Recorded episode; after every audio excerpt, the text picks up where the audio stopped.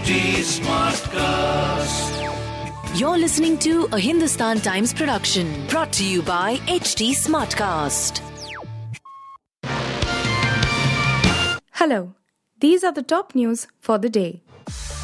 India on Thursday questioned the World Bank's decision to appoint a court of arbitration and a neutral expert under two separate processes to resolve differences between New Delhi and Islamabad over the Kishan Ganga and Ratle hydroelectric projects in Jammu and Kashmir.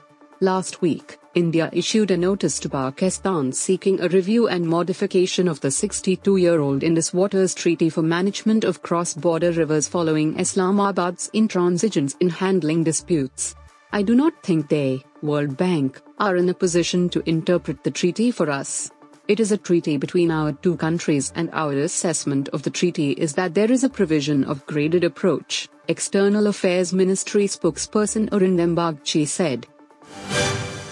The US is tracking a suspected Chinese surveillance balloon that has been spotted over US airspace for a couple days, but the Pentagon decided not to shoot it down due to risks of harm for people on the ground, officials said Thursday. The discovery of the balloon puts a further strain on US China relations at a time of heightened tensions.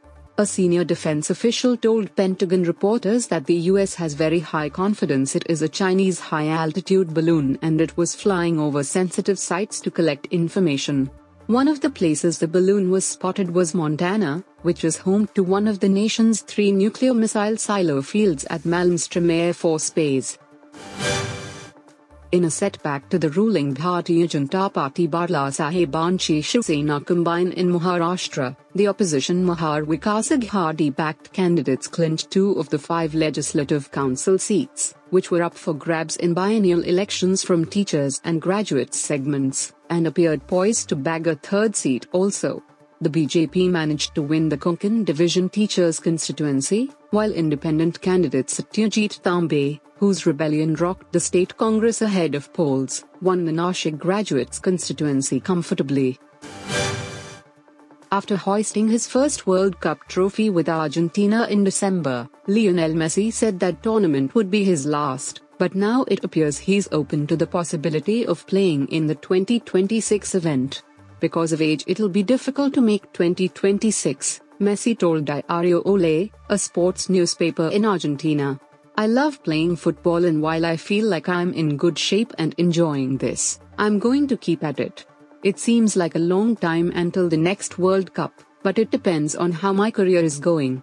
Argentina coach Lionel Scaloni would love to see the superstar, who is one of only six players to compete in five World Cups, suit up for the next World Cup, which will be held in the United States, Canada, and Mexico.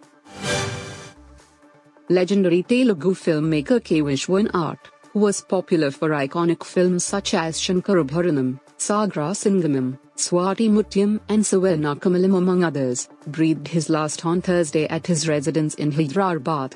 The five time national award winner was suffering from age related ailments. He was 92. Vishwanath began his career as an audiographer for Vahini Studios in Madras. After a short stint as a sound engineer, he began his filmmaking career under filmmaker Adurti Subbarao and eventually went on to work as an assistant director on 1951 Telugu film Patal Bhair. You were listening to the HT Daily News Wrap, a beta production brought to you by HT Smartcast. Please give us feedback on Instagram, Twitter, and Facebook at HT Smartcast or via email to podcasts at hindustantimes.com. Until next time. This was a Hindustan Times production brought to you by HT Smartcast.